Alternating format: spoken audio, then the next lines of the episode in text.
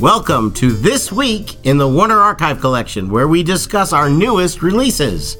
I'm George Feltenstein, and I'm proud to be joined by my colleagues Matt Patterson and D.W. Ferranti. We have a spectacular septet of new additions to the Warner Archive Collection this week, running the gamut from blue to DVD and with big screen, small screen, and then we're even going to talk about some new additions to Warner Archive Instant, our subscription video on demand service that you can try for 1 month free on your PC, Mac, your Roku stick, your iPad, which you can stream to your Apple TV with AirPlay. But right now, let's talk about the new additions, physical additions to the Warner Archive Collection.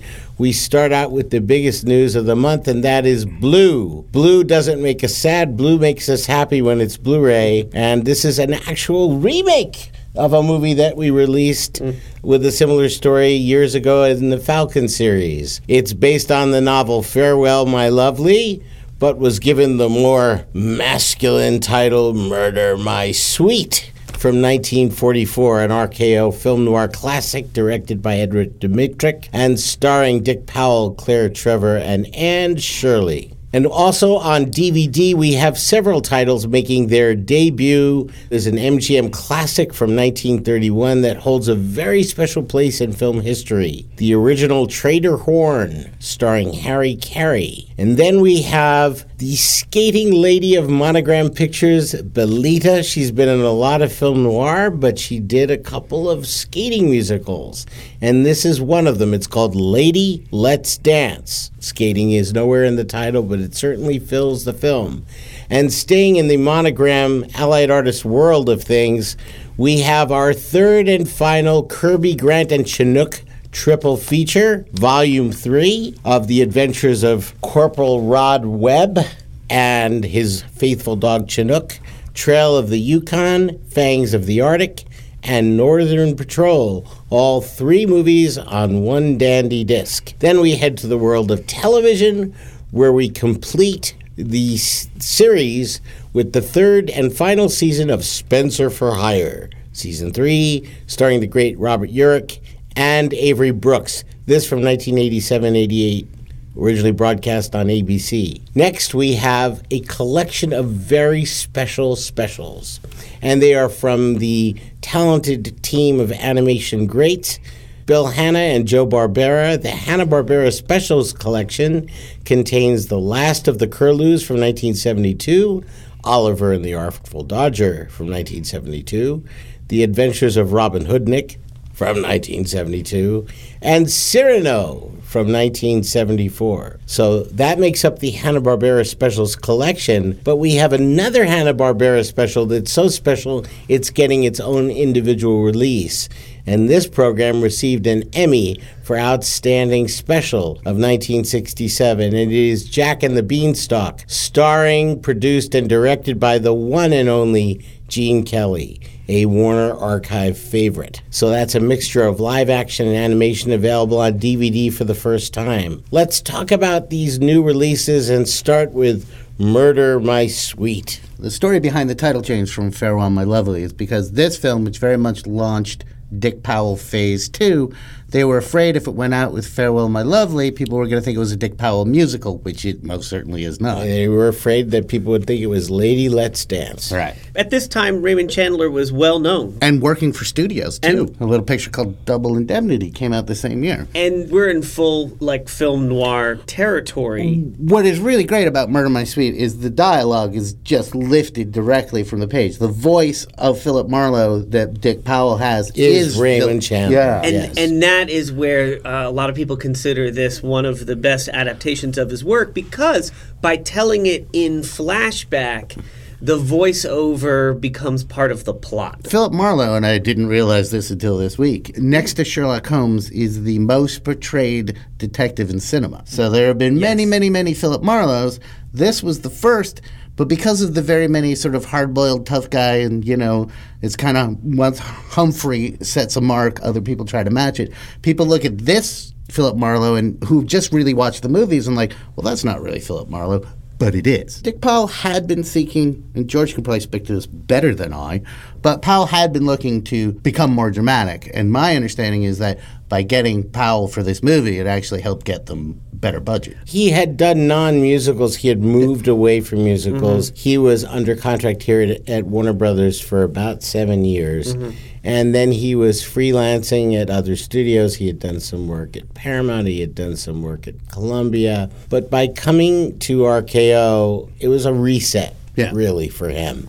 I made a reference to it earlier, but the plot of Farewell, My Lovely, the novel upon which Murder, My Sweet is based, was actually the basis for one of the Falcon films. The Falcon Takes Over. Which had preceded really only... 3 years? 2 years? A couple of years before. And in that series, you know, they got the hard-boiled detective part down, but this one really, it is... Philip Marlowe, like absolutely, it's very, you know, plot is the one Falcon thing. Version is very sanitized compared to this. This is style and substance together, a rare combination, and one of the greatest successes we had in our Blu-ray releases last year.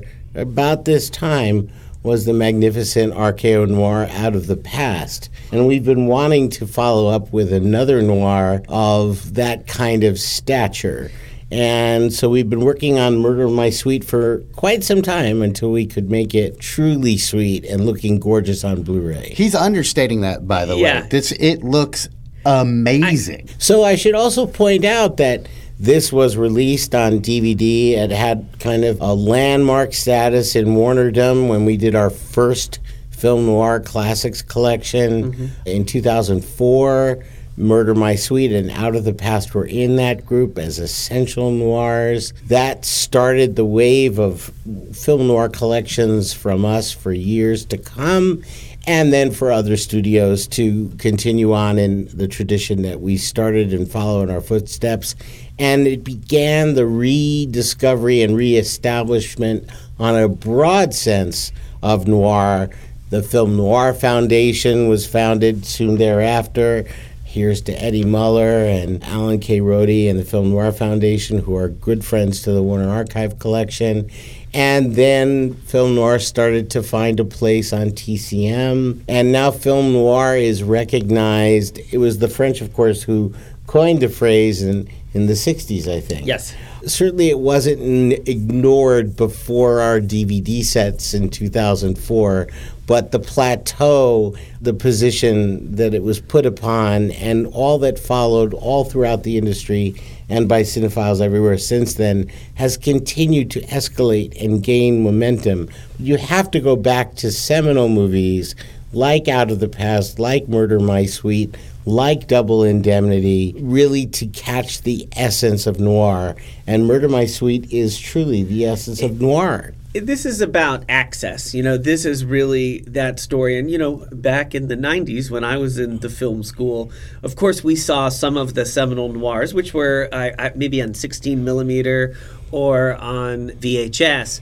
But the selection that you could get was not, you know, like it was the best of. But by having these collections and, you know, even with the Warner Archive and everything and with things like the Film Noir Foundation, it's kind of amazing that you can see good, solid versions of all these things and that with like these Blu-rays, it continues to get even better. We're thrilled to add Murder, My Sweet in Blu-ray to the Warner Archive Collection, and we hope you'll go to Amazon.com or any other e-tailer that carries Warner products and order your copy today. Now we'll go back in time to the dawn of sound and the earliest days of sound in cinema when MGM had the bravery to take their sound equipment, cameras, and actors across the world to the continent of Africa and do on-location shooting for the legendary classic Trader Horn, which was released in 1931, starring the wonderful Harry Carey.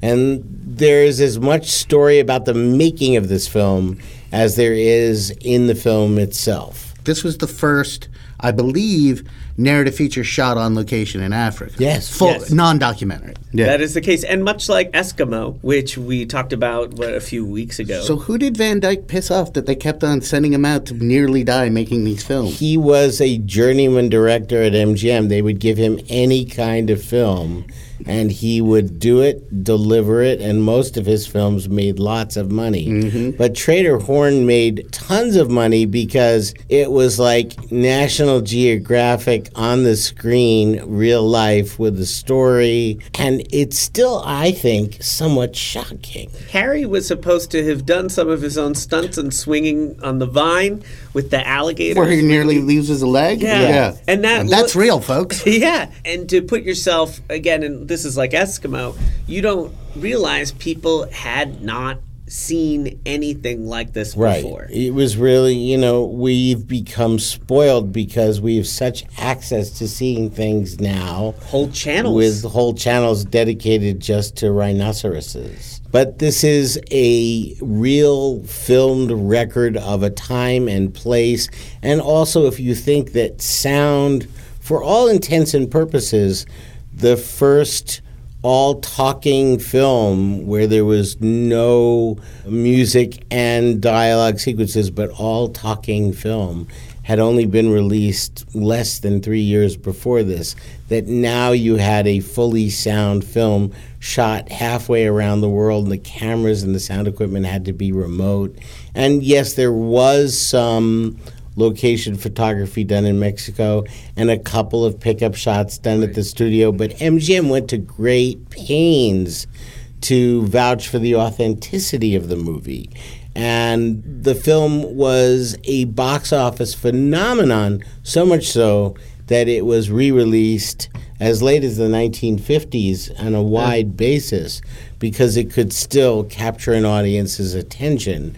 And then it went on to be a staple on television. And then there was a remake of sorts starring Rod Taylor in 1973 that also came from MGM that was not nearly as successful.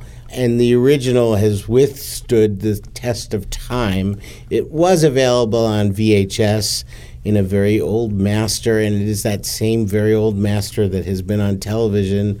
But it took us the difficult task of remastering the film now for this DVD release and working with the film and sound elements, which were just dog-eared. Because we were saying before, the more popular the film, the harder it is to reconstruct the element. The audio is now cleaned as best as possible, but the initial element that we received had, bumps every couple of seconds, splices, pops, and glicks, and blops. And so the picture was a mess, the sound was a mess, and we did our best to make the presentation as impressive as we could.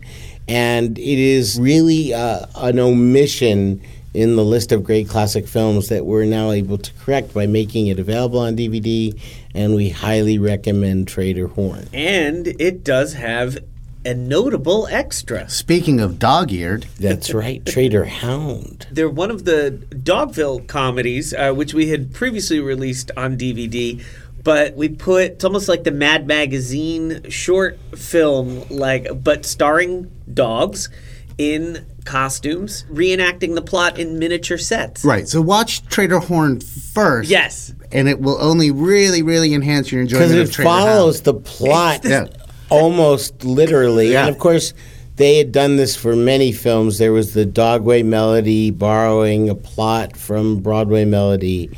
There was College Hounds, which is similar to Good News. There was the Big Dog House, which was similar to the Big House.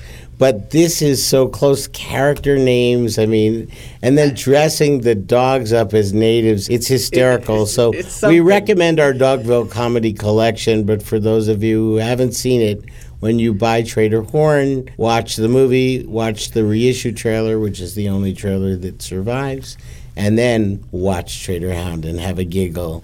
It's enjoyable on its own, but after you've watched the movie, you'll enjoy it so much more. Now we go from Metro-Goldwyn-Mayer to Monogram. In 1944, Belita was the queen of the Silver Skates. She even made a movie called Silver Skates, I believe. Mm-hmm. And Lady Let's Dance shows that she could do more than just skate and sing and act. She could also dance.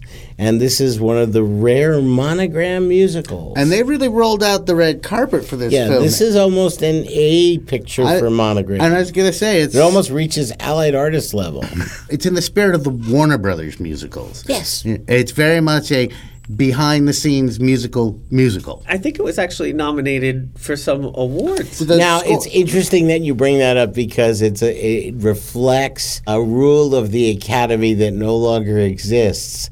You say, how did this movie get nominated for an Academy Award? Yes, that is my question. The rule was back in those days that every studio could submit at least one film for the musical category of scoring. So you had little companies like Monogram or, PRC or whatever submitting their entries along with the MGM entry and the Paramount entry and the Warner Brothers entry and the 20th Century Fox entry.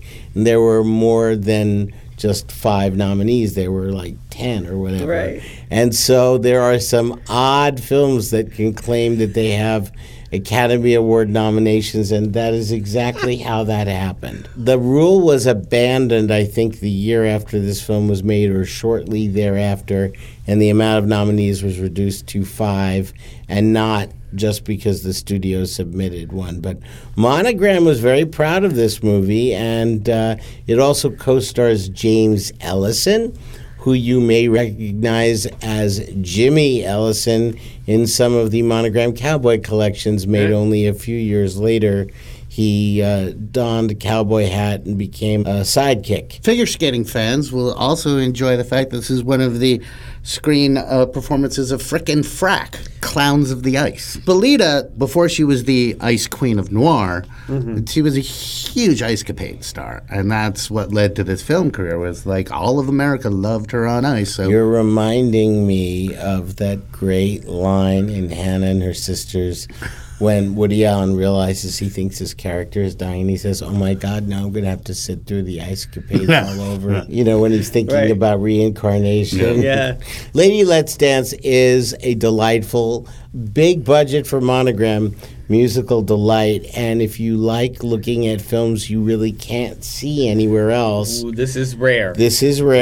And you'll get a kick out of it, so we heartily recommend it. Now to very familiar territory for Warner Archive fans, we have a third and final version of our releases starring Kirby Grant and Chinook, the Wonder Dog. I believe this is a journey we began in 2012. Really? Yes, and here we are now in 2015 completing the journey to the best of our ability. Now, why do I say that?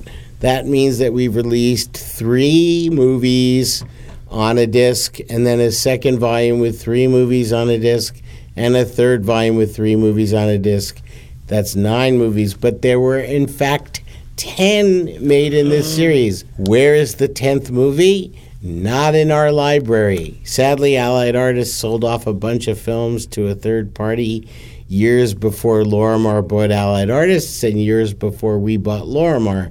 Therefore, that 10th Kirby Grant and Chinook Adventure, not part of our library, nothing we are able to release. So with this release, which starts with Trail of the Yukon from 1949 and then moves on to Fangs of the Arctic from 1953 and concludes with Northern Patrol from 1953, this completes our ability to bring you Kirby Grant, a.k.a. Sky King. Kirby Grant is wonderful in these movies, as is Chinook the dog. And these are based on a series of novels. It's a curious amalgam of like westerns, sort of crime movies, and dog films. These all are Monogram westerns set in the Northern Arctic. With a bit of the Monogram police procedural. Yeah. They were actually really shot in Big Bear, which isn't too far from here. But does get cold. It does get cold. It snows in Big Bear. Well, not recently. But what I kind of like the most in this is that you could use an old West town set, but everybody would wear a fur hat. That made it Canada. And instead of having a shootout on horses, they would get in canoes. I love the canoe duels. Now, Trail of the Yukon is the first of the films, and you'll notice particularly that Kirby Grant isn't playing Rod Webb. He's playing Bob McDonald. Yeah, they gave him a different name for this one film. And it's a little more Canadian. And this one was directed by a familiar name to the Bowery Boys fans, which is William Bodine. Matthew, what do you think the Canadian theme was all about? Which the eighth and ninth film, one of the things that's interesting about Fangs of the Arctic and Northern Patrol is journeyman actor, journeyman screenwriter Warren Douglas acts in number 8 and wrote number 9. Now, Warren Douglas would go on to write an enormous quantity of classic TV shows that we've talked about, like Sugarfoot and Cheyenne. Of probably greatest interest to Clint Walker fans is Warren Douglas is the guy that wrote Night of the Grizzly. And then, of course, you have Chinook, who... He's not a Chinook. He's an Alsatian, but he's a great dog. And if you like these films and you like Chinook, his only other performance on screen was in Mickey Mouse Club's Corky and White Shadows. Segue for our journey into television and the television programs that we're now releasing in this latest batch of Warner Archive gems. And one of our biggest sellers, not unexpectedly, has been Spencer for Hire, starring Robert Urich and Avery Brooks, the great detective action show shot on location in Beantown. And it was, in fact, the reason that it was not extended. My understanding was that filming in Boston was too expensive, and that's why they didn't go more than 3 seasons. Nobody else wanted to film in Boston. You know, I don't think that would happen today because things are filmed all over the place. But in any event, the show is so well-loved. People have been wanting it for years and years. We finally answered the call last year with season 1, and we've gotten seasons 2 and 3 out as quickly as we could, getting the music clear and making the picture beautiful and the sound crisp. And people noticed in season 2, and it holds true for season 3, that season 2, and they will notice in season 3 as well, looked even better than season 1, and that is because the production budgets went up. And this is a wonderful show, and now you can complete your collection. There are also some very interesting guest stars. Samuel Jackson comes by, E.G. Marshall, Ving Rhames, very much before he was Ving Rhames, Annie McDowell, William Hickey, and for those fans of The Brothers Chicken, Giancarlo Esposito. And even though this was, sadly, the last season, there's a nice capper in it in that Susan comes back, and that storyline and relationship gets resolved. And there's an episode here which actually reveals why Spencer left the force, and he gets some closure on that. And that's turns out to be the last episode. It's nice that this series never jumped the shark and that it stayed great from beginning to end and continued on in some made-for-television movies that sadly we don't own. But the popularity almost 30 years later is unabated and a great testament to the talents of everybody involved. So here's to Spencer. We're so thrilled that we've been able to bring the whole series to DVD in short order once we were able to get all the clearances taken care of. And we're delighted to bring it your way. It's a 5-disc set. They look magnificent. Each episode is action-packed and a lot of fun. Now we'll go back a decade or so, and we've got a collection of very interesting specials from the studios of Hanna-Barbera. The first of these has a very notable distinction of being the first in the series of ABC after-school specials, and won an Emmy Award. A well-deserved Emmy Award, but I do want to mention, for starters, this collection is very much like solid nostalgia memory lane for me in particular, because this was my Saturday morning, Saturday school afternoon fare. I watched all of these on ABC. And The Last of the Curlews is one of a number of cinematic TV experiences that made me as damaged as everyone in my generation is. Unfortunately, The Last of the Curlews, which is based on a famous book, the title does kind of give a spoiler, to what is in this, and I defy anybody to watch it and not shed a tear, especially if you are fond of animals. They did not... They didn't pull any punches. Soft soap this. Yeah. No. It's about a Eskimo or an Arctic curlew and his migratory path, but he couldn't find any other curlews until one fateful day, and then we'll leave it there. Yeah, they go back. It is beautifully animated, especially for, as people sort of characterize this era of TV animation, but it has a wonderful palette. It feels very alive, kind of in an educational way, scientific. Like, you could see why they picked this. Why it won an Emmy. If I saw this when I was little, it would have haunted my dreams for many, many years. So the ABC after-school specials lasted for years and years and years, but this was the first of the after-school specials, the Last of the Curlews. The rest of the... on a lighter note. The rest of the specials in here are equally of high caliber, but not as heart-tugging. Although there are heart-tugging moments, we have Oliver and the Artful Dodger, which was actually presented over two successive Saturdays when they did the Saturday morning movies. They were basically taking the concept of the TV movie of the week, which ABC had developed on Tuesday nights at 9:30 with these 90-minute movies. They decided to make 60-minute movies for kids that were animated, and a lot of them were based on more famous live-action TV properties. Like, there was an I Dream of Jeannie one, and there was a Lost in Space one, and there was the Banana Splits in Hocus Pocus Park. Right. But Oliver and the Artful Dodger was an opportunity for Hanna-Barbera to take the Charles Dickens novel of Oliver Twist, which was then very popular because of the stage success and film success, Oliver, the musical, that Lionel Bart wrote. This is a few years later. Hanna-Barbera did a TV adaptation of the story, and it is quite delightful. Well, it's really more of a sequel. It's very much sort of positioned as in many ways, a sequel to the musical.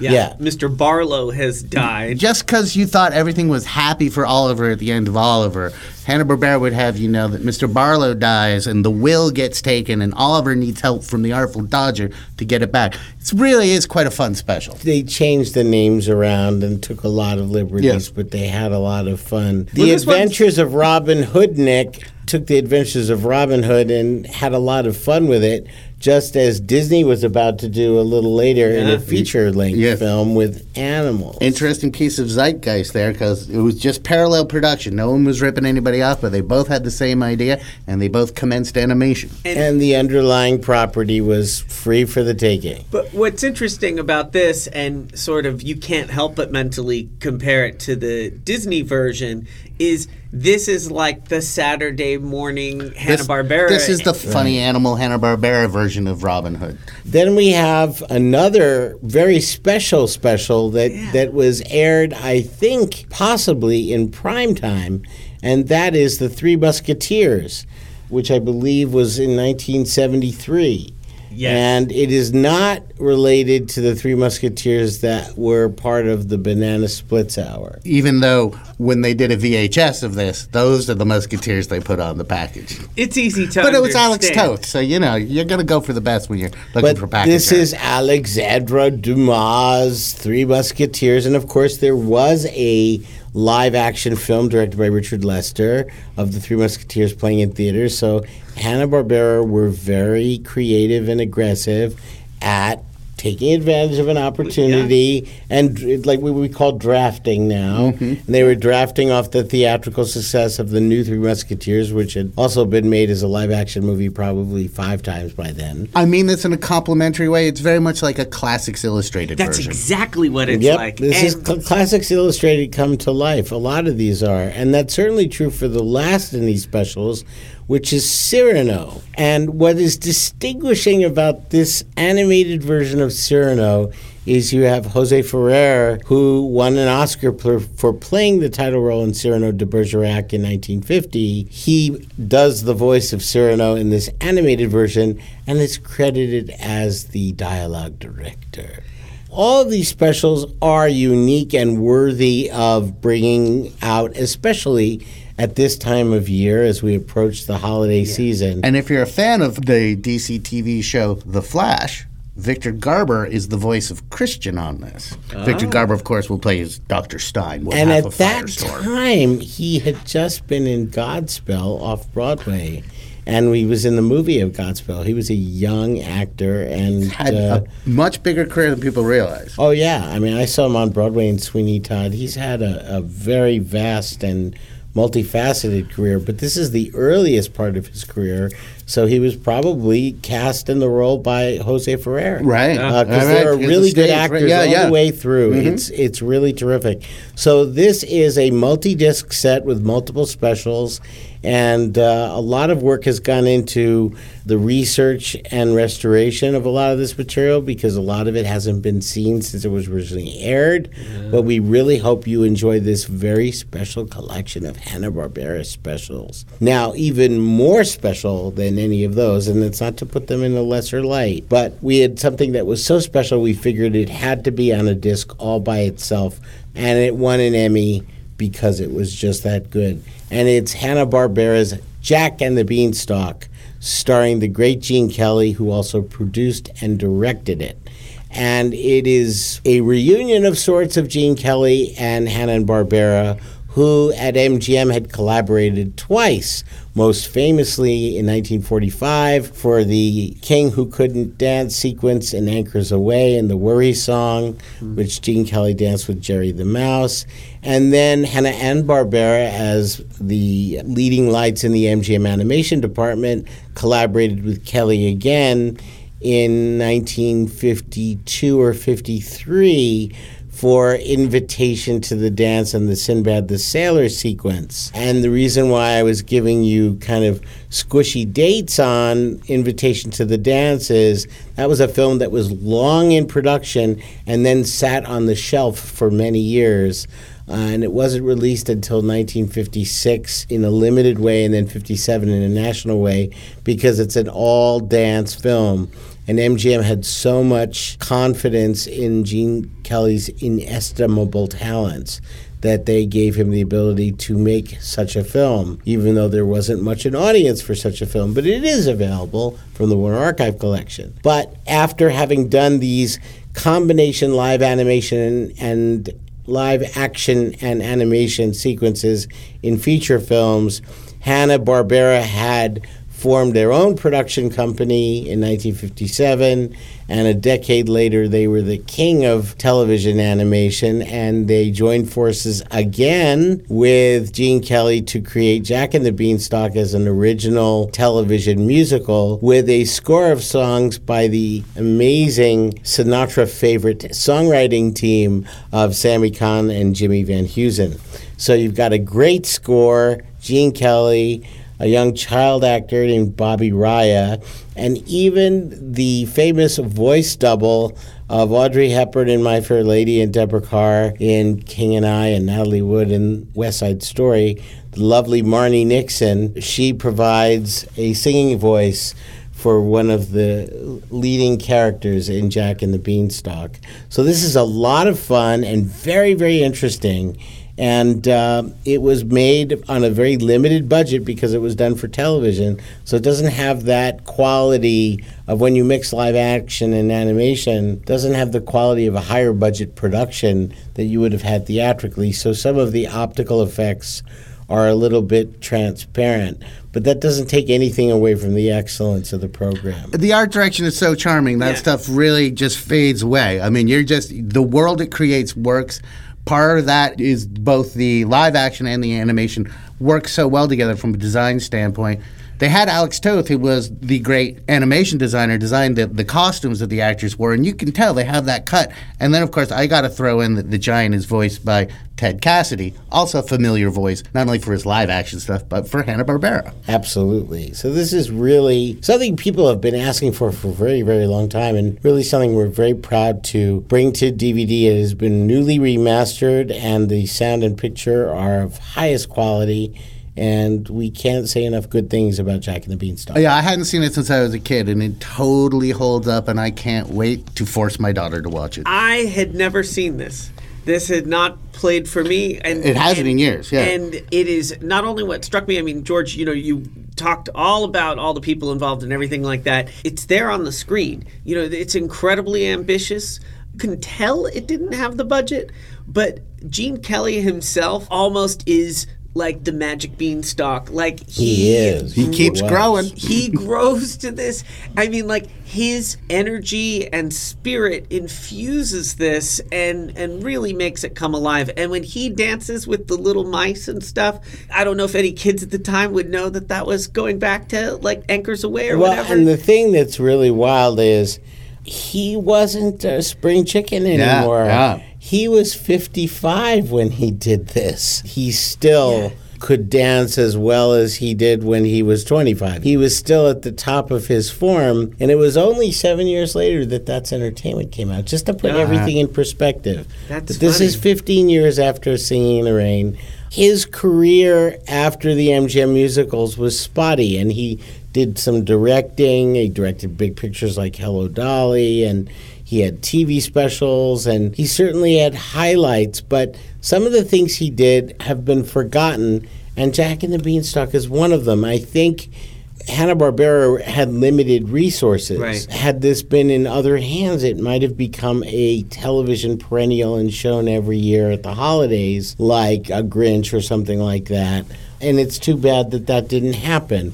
But we have now rectified the issue of availability by remastering it, going back to the original elements, and bringing it to DVD, and we're delighted to have done so. Now it's time to talk about Warner Archive Instant, and this is our subscription video on demand service that you can subscribe to for free for a month. If you will try it, you will like it, and then you'll subscribe forever, because it's just the best, with hundreds and hundreds of movies and hundreds of hours of television shows that you can watch on your PC, your Mac, your Roku stick, your iPad. You can stream with your iPad to your Apple TV, and the latter you can do using the ability to see things in 1080p HD if the content is in HD.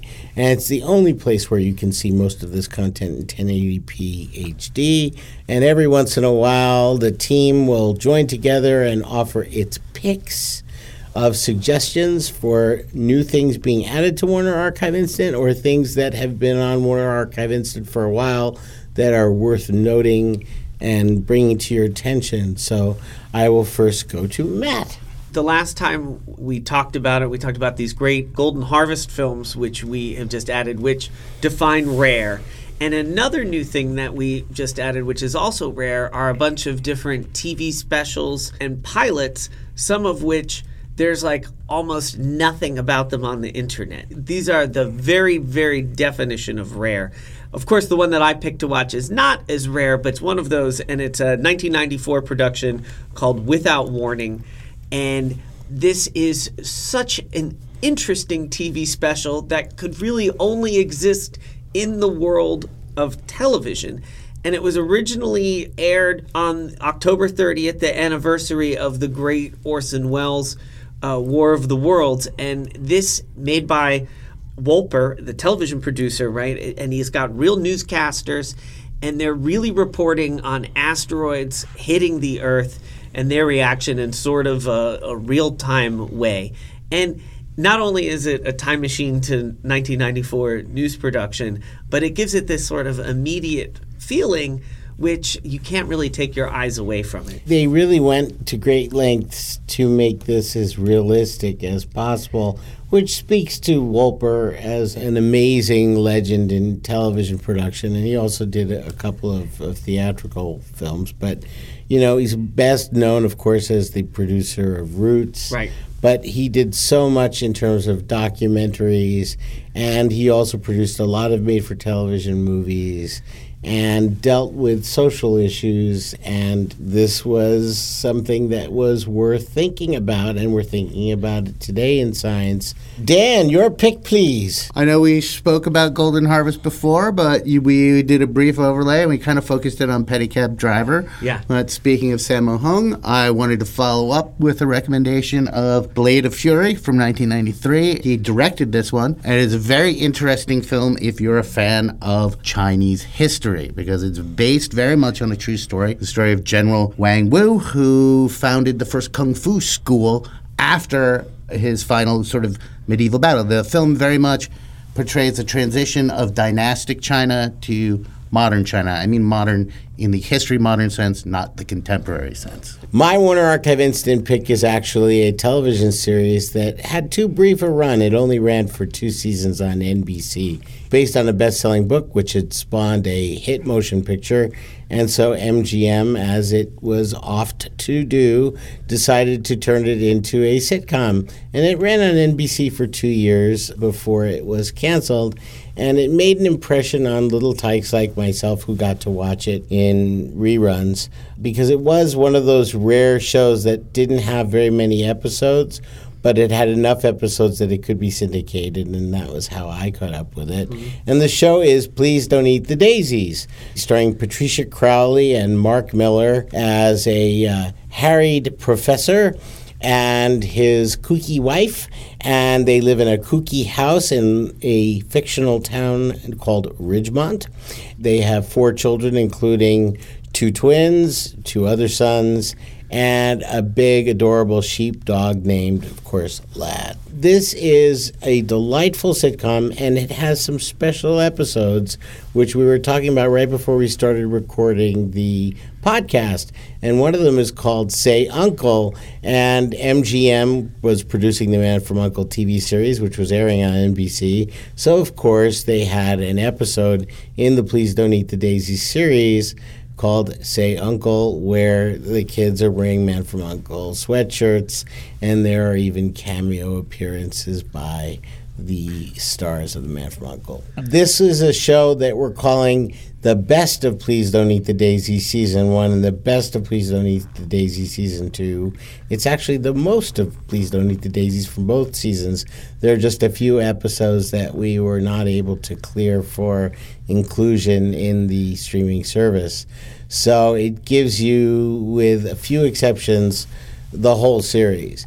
And you get to graze on it, which is great for doing on a streaming service, is going through as many episodes as you can in a row without stopping and without chomping down your hand because you're all out of popcorn.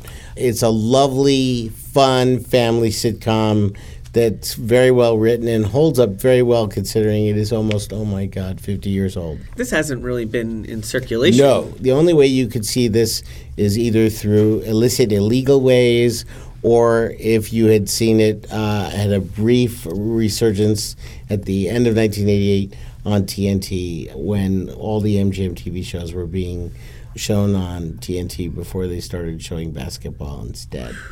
The series is a delight, and we've just added it to Warner Archive Instant, so by all means, please don't eat the daisies, but please check out the series. So, wouldn't be a Warner Archive Collection podcast without a letter, and we do have one today, but if we're going to get new ones, you've got to send them to us. So, Matthew, please opine with the best way someone can send a letter to the Warner Archive podcast. To Warner Archive Podcast, B160-4, 3400 Riverside Drive, Burbank, California, 91522. This one comes from a longtime writer, Jimmy. And we also always encourage the use of Crayola crayons, which Jimmy has done. Jimmy's from Alabama, and look, it's all sparkly. Okay, here we go. Afternoon, Warner Archive. I want to congratulate you on the fantastic job of bringing Thank Your Lucky Stars to Blu-ray. I have enjoyed this film for a long time on VHS, Laserdisc, DVD, and now Blu-ray. After watching it this time, I feel I have never seen it before. The standout sequence for me that Hattie McDaniel is in, Ice Cold Katie. Great music sung by a cool actress, as can also be proved in another Warner Archive release, Showboat. A job well done to everyone at Warner Archive, and look forward to the future. Thank you, Jimmy. That's my favorite sequence, and Thank Your Lucky Stars, too. Well, there was no question, but thank you. And that's a good reminder to pick both of those up. Oh, absolutely. The DVD of Showboat and Thank Your Lucky Stars Blu-ray are among our most proud moments among the 2,200 or so releases we've brought to you over the last 6 years. And we've got several hundred more in the planning stages, so there's no end in sight. Lots more to talk about. And we'll be back with another podcast really, really soon. So until then, I'm George Feltenstein. I'm Matt Patterson. Moose Malloy. Thank you, Moose. Thank you for listening, and look for the next Warner Archive podcast.